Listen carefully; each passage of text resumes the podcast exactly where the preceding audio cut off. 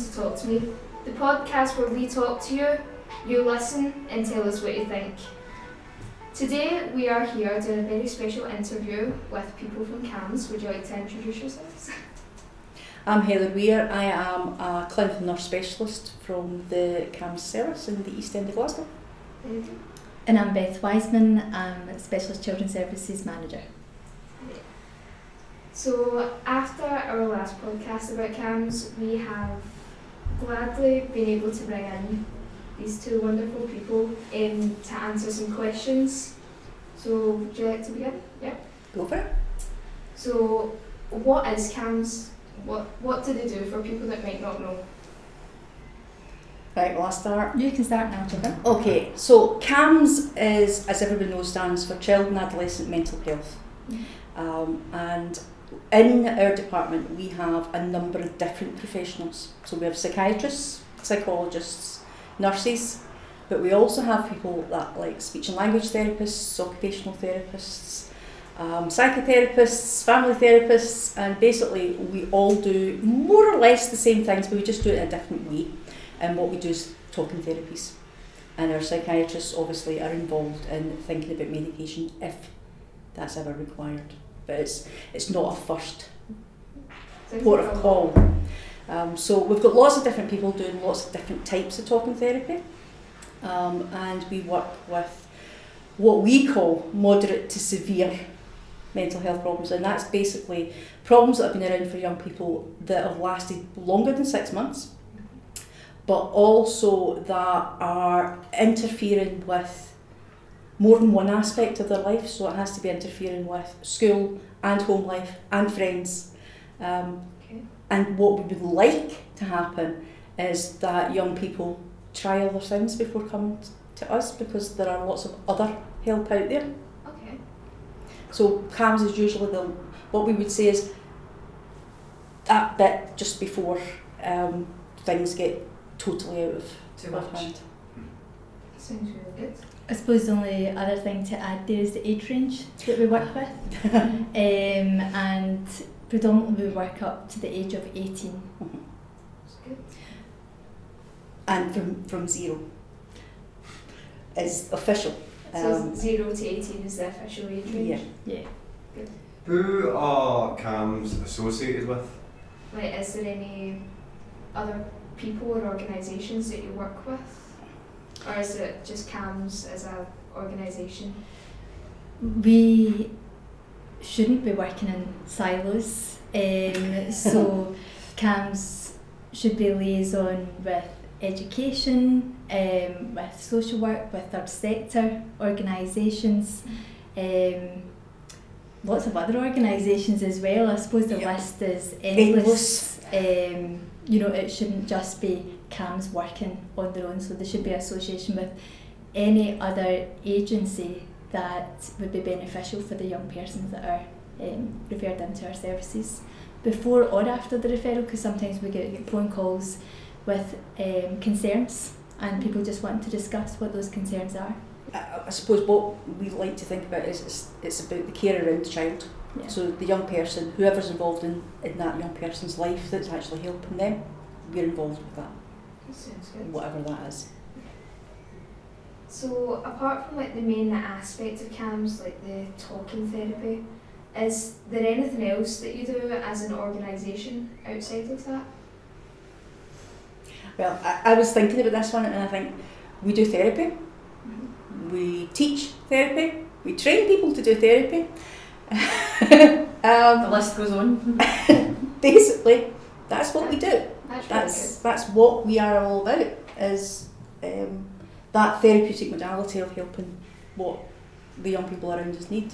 Yeah, and I think that's really good, like important, um, especially during like the pandemic when um, young people would be needing more support with their mental health if they couldn't get it elsewhere. Education is a, a big factor Uh-huh. um, in all of this, not just about making sure that our workforce has the right training and making sure that just those people that we're associated with, that we, we just mentioned, are feeling confident and competent in what they're exposed to as well.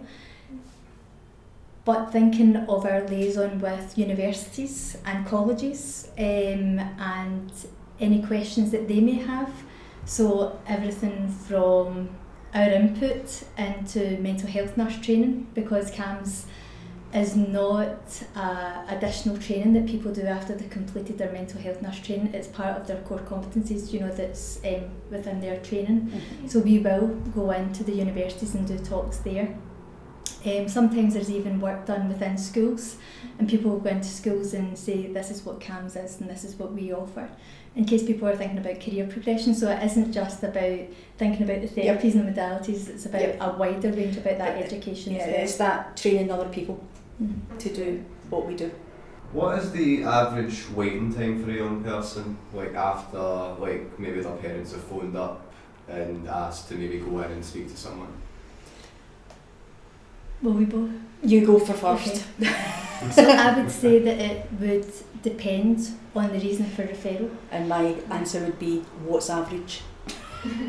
So, and you had said there about the parent phoning up. Yeah. Um, we don't have self referrals or referrals just from parents. Um, so the referrals, eighty percent of our referrals come from GPs, um, which we would re- really love to do and are doing a bit of work round about. Um, Mhm. So if we have a young person that is referred and we're thinking that actually this person needs to be seen soon, really soon, um, because we're thinking that there's a real risk presentation there, then we'll see them um, either the same day or within five working days. Um, if we don't think from the information that we've been given that there's a risk to themselves or a risk to others round about their mental health, then that's what we would class as a, a routine referral. And that referral, the length of wait can really vary. Um, and there is a really, there is a lengthy wait for that just now, and there's no point in actually being around the bush. There is a lengthy wait round about that just now. And if you noticed that, like during COVID, with the whole pandemic and lockdown, that there's been a notable increase in referrals. I would actually say that the increase in referrals happened before COVID, Okay. but it, it's and it's not really changed throughout the time. Um, actually, I think what happened um, was a number of years back. We noticed a, a huge increase. In fact, our referral rate doubled. Yeah. Back in 2016, 2017, That's really interesting. um, and it's remained high ever since. Yeah. Over the last 10 years, the CAMHS referrals have been doubling um, every year. Mhm. But what we have seen over the pandemic is an increase in the number of urgent presentations that we're seeing. Um, there has been a significant increase in that, so that is the number of young people that we would say have had thoughts of significant self harm or um, having eating difficulties, um, and we're considering thinking whether they have an eating disorder, Yeah. which we would class in that we need to see them within the five working days. Okay. What are some of the main issues that you face as an organisation? Um, there are issues around. Um, you, you, I listened to your previous podcast, so there are issues around the myth about what CAMHS is and what CAMHS isn't. Um, uh, and that sometimes can cause a bit of unhappiness around the expectations of when people come through the door Yeah. um, and we are not what they think we are. Uh-huh. Um, and when we say we can't do that for you, it can cause people, especially if they've had a long wait. Yeah. Um, other bits for the organisation just now are actually enticing staff to work within the CAM sector. Alright. Um, so we're really working quite hard just now at making, um, getting out. I suppose one of the reasons why we're here today is getting the message out there that Yeah. CAMHS is a place that we need people to be working in. We want people to, that are interested to think about this field, and we actually need them. Yeah. One of the biggest challenges, I think, is mental health is everybody's business. You know it's not just Cam's business. Yeah. Yeah. And the expectation part is a, a really important aspect of it because when people have waited a really long time to access CAMHS and then they realise that it's actually not the service that they thought it was going to be and it's not going to have the answers for them that they thought it would, it's really disappointing and families can be really angry, rightly so, Mhm. because what they have been told right at the beginning I'll have a referral to CAMHS for you, they'll be able to do X, Y, and Z, and then that doesn't happen they've got the right to be really angry. So there's something about that education round about what should you expect when you go into a CAM service and is it the right service for you? Um, So do you think that they should change that then and that should be like the initial the initial point of contact where that's not going to suit you or this will work for you? I think what we found is that when families attend or a young person attend a GP, the GP doesn't know where else to send the family or the young person, Mhm. so they just send them to CAMHS because they hear the word mental health and they think, oh, that must be CAMHS, it's going Right, to got be the right. Um, when actually there's so many other services out there that actually might be a better fit for them. Right, okay. Um, so what we would rather is if any, anybody was in doubt that they phoned us up and said, Mhm. listen, here's the situation. Do you think that this is the best service for this family? Or have you got any other suggestions? And we would say, okay, here's what our suggestions are. And then they were able to explore those options if it wasn't CAMHS. Or if it was CAMHS, we would have a more streamlined, we wouldn't have so many people sitting waiting to Uh-huh. get our assessment and then for us to say, actually, this isn't the right service for you. So our processes are try- we're trying very hard at this moment in time Yeah. to get a process in place that allows for us to kind of look at that. Mhm. Um, I think the difficulty again, and that leads on to the, those kind of myths that CAMHS rejects everything that comes through, and actually we we don't like that word because we don't. We redirect, Mhm. as as Beth said, we've got lots of different other agencies that are out there, so we'll redirect to the other agencies that, from discussion we have with referrers and the young people themselves, because our team, the team that I'm working with, we now phone the families as soon as we get the referral in to say, tell us a bit more. Yeah.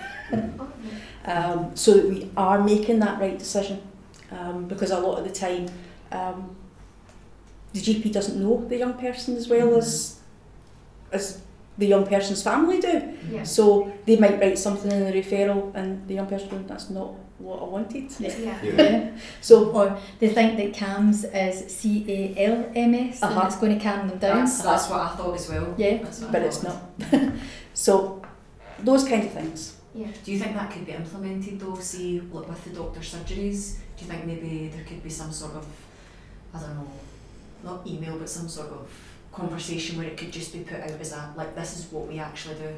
This is what it's going to be good and it means the GP would kinda they would know that's not for them or instead of waiting and having to write up a big referral. I, I think that I think one of your questions round about myths. I think it's Uh-huh. a bit later on. Um, sorry if I'm jumping the gun. um, but I think that people think they need to go to the GP Mhm. and they don't. They do. Um, That there's other people that are more than capable of making a referral into CAMHS that are actually better suited to make that referral. So um, So teachers yeah, who work with the young people day in day out. Who, any professional that Uh-huh. is that knows a young person Yeah. here, you know, right, Yep. okay. you know. So there, there's people out there that know young people really well, see changes in them, Mhm. and think actually something's just not right not there. right. So a referral to CAMHS isn't as straightforward as it may seem. There's a lot of different alternative routes and different ways. Yeah. It's really. Um, and actually getting referrals from people that aren't known by the GP by the people that know them better is more informative for us because it gives us more information yeah. about what the actual concerns are Mhm. as opposed to Mhm. going to your GP because school have said you need to go to the doctor to get your referral and a lot of the time we will get referrals in that say school have asked for me to refer this young person Please, can you see? please can you see and we think for what Yeah, Yeah. we need more information. Uh-huh. Yeah. So, as you were mentioning a question about myths, are there any myths that you've heard about CAMHS that can be debunked, such as the generic advice of baths and cups of tea? there's there's so many.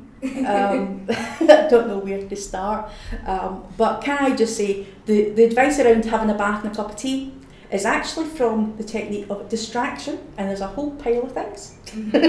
um, but it's individualised to the young person about what they think is a distraction and what Okay. might help them keep their mind off the difficulties that they've got, that might then help them to manage something for a bit longer until someone else is there to help them, or vice versa. So, yes, we might well say baths, but only if that young person has said that having a bath is something that they want to do. Yeah, so Um, it's it's not as straightforward as they'll No. tell you to have a, a bath and a cup of tea. It's No. part of a whole It's process. part of a process and about Okay. a discussion about right when you're feeling distressed, this is what what do you normally do? How would you normally manage that? Where will we go with? And, and then we come up with a, a list that's made up by yourself and the person that you're working with. And that's a really It key works. point there because Uh-huh. something that has changed over the years, we're not the experts. You're the experts, you know, um, and it's something that we've had to work really hard at um, because Mhm. even a lot of our literature made out as if you were coming to see the us. expert. I'm not an expert, do you know, I might be an expert on me, but like I'm not an expert on Yep. you know anybody else in this room, from Heather. No, I'm joking. We've been trained in a certain way of working, but we're not going to be saying, right, I've now met you for five minutes and I think this is the way you're going to have to do Yeah. this and this is going to make you feel better. Yeah. Because it doesn't work like that. So it's a whole conversation around what suits the Uh-huh. young person best. uh-huh. And not just about what suits the young person, actually getting to understand what's going on for the young person. Because Mhm. a lot of the time, young people come into us and they themselves are just more confused about, they don't understand what's happening. Yeah.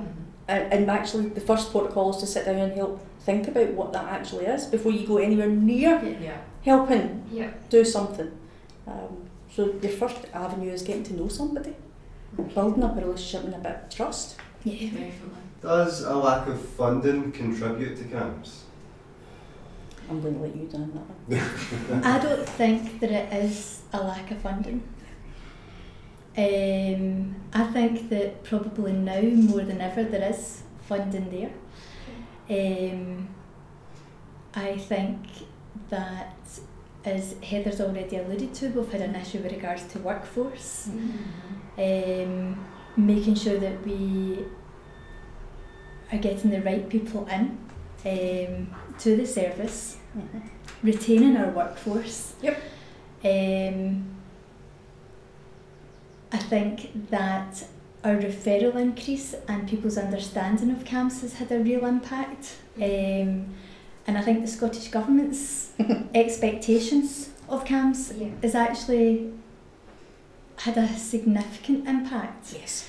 And I'll give an example that there has been a huge amount of funding from the Scottish Government put in um, to what we would call Tier 1 and Tier 2 services. So that is your um, education, third sector, to really look at the impact of COVID and mental health, the pandemic, and really try and bolster those services. But that understanding of that the result of that's not going to happen now. You know, Mhm. that's going to be a couple of years down the line that we're still getting the same referrals through Yeah. the door. Um, that we need to think of a long term plan rather than it just being something that's going to happen in a matter of weeks. Um, so, no, I don't think it's funding. Right. Um, I- And, and I, I'm going to say that it's one of the reasons why I was saying it. I don't think it's about the funding, it's about getting the staff that want to work within the service and then for us to keep those Yeah. staff. Okay, that's Um, really interesting. So, how do you think all these different issues that you've mentioned um, can be resolved in with like staff and workforce? I'm not sure that there's a, a quick or, or any one particular answer to that. Yeah. Um, at the moment, we're working really hard to look at the front door, as we call it, um, how people come through the service and, and how we manage that in a better way. So we're looking at that um, and trying to think about what it is that we need to, to really change. How do we Mhm. get the waiting lists to disappear um, without, but actually offering a service to the young people that have Yeah. waited. Um, so I suppose my idea is about um, not only us thinking about it, but getting some folk like yourselves Mm. interested in thinking about what we would do and what how we should do it. Okay. One of the things that demotivates staff more than anything else is not being able to deliver a service. Mhm. Is having phone calls from families time and time again saying, Where am I on the waiting list? When am I going to be seen? Yeah. And not being able to do the job that they were employed to do. Mhm. And yet they are working incredibly hard. Mhm. all through the pandemic, they haven't shut the doors. They've continued to work throughout it all, but it's not recognised. No, it isn't. Um, all we're seeing is that we still have a waiting list, not recognising that although that waiting list is still there, our number of urgent presentations has went up to just under 40%, Yep. which was never the case before. So those people are seen in under four weeks and allocated discharge, but that number keeps coming through. Um, I suppose looking at this because I've listened to previous podcast, I, I didn't know what the questions were going to be. So one of the things I looked up was how many open cases we actually have.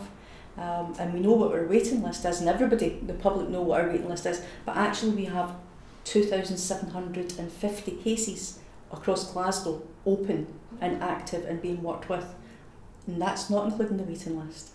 So those are cases that are actually open and being worked with just now. So do you, think- do you actually work with the people or do you I just do. deal with the lists? You do? Right, okay. I do both bits, Okay. okay. So, and, and Beth's my manager. ah, okay. Got you. Got you. so do you think if the whole education around how GPs can make correct referrals would help not only the young people but also the staff? I think if people knew, not just GPs, mm-hmm. but if people knew who to refer to CAMHS and what to put in the referral, mm-hmm. would make a huge difference. Mm-hmm. Yeah. And I think that where CAMHS could come in is actually really letting people know, well, what is CAMHS? Yep. Wh- What will you get when you come to CAMHS? What would you expect? And, and herein lies our dilemma, because to take time out to do that takes time away from the young people themselves and the waiting lists. Mhm. Mhm. So to get the message out there, we need to do things like this to get the message across that um, CAMHS is doing what it can do. We are desperate to help the young people on our waiting list. The staff really, uh, Beth says that it's demoralising and, and it, it it actually is the biggest conversation that we have around our lunch table. um, is about what can we do next, what can we do now, um, and about the calls that we get and how that makes us feel. Mhm. So we have to support ourselves in doing all of that Yeah. because we know that taking calls from families who are distressed and in need of help, they don't want to hear what we've got to say Yeah. Yeah. because it's not what they need, what they really want to hear. They want to hear, okay, we'll see your child now, Mhm. and we can't do that. And I suppose what we're thinking about just now is because what we realise is that it's not helpful um, when a family phones up and says, Where am I on the waiting list? And for us to give a, A number. a number, is we're saying, Well, what do you need? And we might not be able to give what they need as an, an appointment, Yep. but we can think about, Well, what is there out there that can actually That support you? might. Mhm. During that time of waiting. Uh-huh. Yeah. Mhm. And so we can think a bit more about Yeah. that. Um, because what we're finding is actually it'll be the same people that phone time and time again because they're not phoning to hear have I moved up. They're phoning because they're, they're needing support at that moment in time. Yep. It could actually be a good idea. See, like, um, like youth workers, it could be good for maybe some of us to come to use and learn, and it means we can maybe do some workshops throughout this area, Yeah. and Yep. that could take time off of what user, you know, You Yep. can work more towards the more important things and it gives us more of an understanding and it means we're telling more people about what he's actually do. Mhm. Do. Yeah. That could be good. Um, I, I remember, and this is where I the, my longevity comes in. I remember um, times where the CAMHS teams weren't as big as they are now, Mhm. um, but we still went out and we did mental health fairs in schools. Yeah. Um, so we used to go in and we would spend a whole day in the schools just talking about what mental health was and what mental health wasn't, and, and thinking with young people in each of the schools what how they can look out for their own mental health and Yeah. and educating around about that. Again, the referral rates went up. Yeah. The expectations changed, and, and the bits that we used to do and love as part of our job, because actually being in a school and being part of all that is actually one of the bits that we enjoy. And actually, it's really good for building up relationships Yeah. with um, teachers, pastoral staff, um, even thinking about that transition from primary seven to the, Yep. the high schools, because that can be a very difficult time for, Usually for young people. most difficult times. So yeah, there's lots of things and lots of ideas and lots of wish to do things that we want to change and we want to make it better. We're very aware, I think, of the the word on the street about what we are and what we're not and, and the unhappiness amongst young people about what we we what they believe we offer and don't offer. Um, but to get the message out there, like I say, we're in we're stuck in a, a dilemma just now because our waiting lists are so long. Um, we need to balance all of that and make sure that we get that balance right because we do need to educate people and we do need to get the message out, but we also need to be Helping helping these young people that come through that need us. Yeah. Well, just before we finish up, is there anything you would like to say or add on any of your answers or anything? I suppose for me, having listened to your um, your podcast, for me it was a a really informative, you know, balanced view, and it was for me really helpful in thinking about that journey. And for me, it's always about thinking about that patient journey, and it was two different experiences, um, and it was about how can we help our staff learn. Um, from that because as much as we are talking about you know that education outwards Uh-huh. it's about how do we Education educate inwards. inwards, as well and Yeah. I think that that's really important um, But I, I suppose one of the things that struck me really much, and I, I actually took it to another meeting that I was at with a, a whole pile of clinicians, um, was from your podcast about you didn't mention anybody by name, but you you spoke about um, the the doctors that you see, and I would say you probably didn't see a doctor. yeah Mm.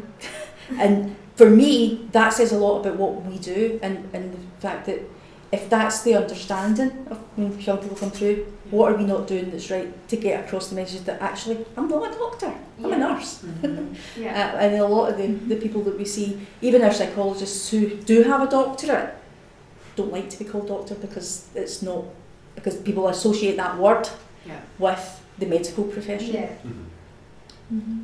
Um, so, That is so a I good was very, point. it was very, str- it very came across very strongly to me that actually you've both been through our system, but you spoke about doctors, doctors, doctors, Yeah. and actually doctors A very up small very percentage. small percentage of the staff. actually see a medical member That's of staff interesting. Mhm.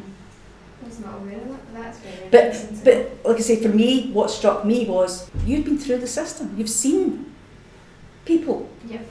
Why didn't s- What are we doing wrong? That's a really interesting point.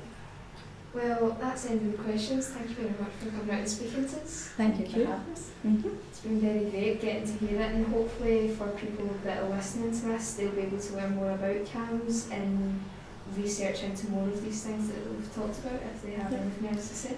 I suppose one of the other things I would like to be able to say um, is please don't forget that we're now in a, an internet age. There are lots of websites out there. Yeah. There are some that are we would recommend better than others, um, but please go on to the NHS Kids website. Um, we are constantly posting new bits and pieces on there, um, not just for physical health but also for mental health for young people, with links to the apps that we might think are, are useful. Mhm. Um, But please remember that when you've done these apps, that might be an, a, a CBT app, doesn't mean you've done CBT. Yeah. You've done self help.